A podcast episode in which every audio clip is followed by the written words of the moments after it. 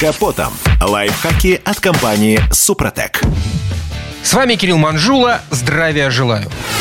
Львиная доля автомобилистов уверена в том, что подвеска в машине умирает лишь попав в яму или наехав на ухаб, а также в ходе беспощадной эксплуатации на бездорожье.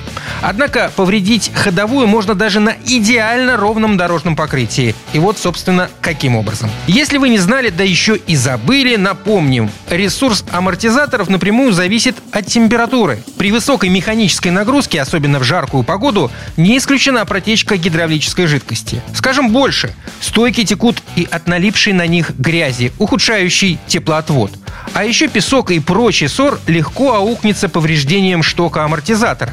Поэтому периодически следует смывать мойкой высокого давления скопление грязевых наслоений на пружинах. Возвращаясь же к нагрузкам, добавим, что подвеска перегружается в ходе резких стартов и торможений.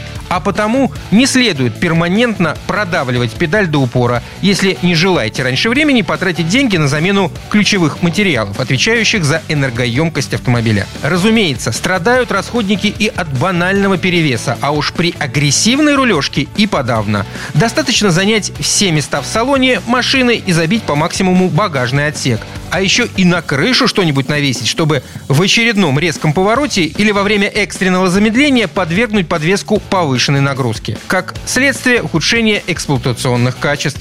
Впрочем, и сама манера езды тоже отражается на сроке службы элементов ходовой. Не стоит вкручиваться в резкие повороты на высоких скоростях, а уж тем более дрифтить. Не зря же, говоря о ресурсе подвески, эксперты сравнивают занос автомобиля с ездой по пересеченной местности, принципиальным образом сказывающийся на рычагах, сайлентблоках и прочих узлах автомобиля. Кстати, резинки и пыльники – это отдельная песня. От резких перепадов температур они также склонны трескаться и терять свои защитные свойства. А еще на преждевременную кончину элементов ходовой части влияние оказывают и народные предметы, пойманные водителем на дороге.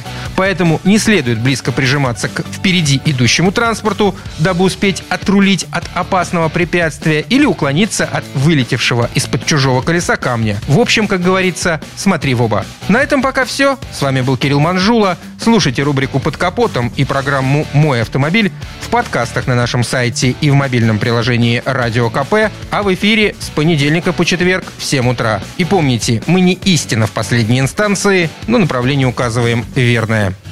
Спонсор программы ООО «НПТК Супротек». Под капотом. Лайфхаки от компании «Супротек».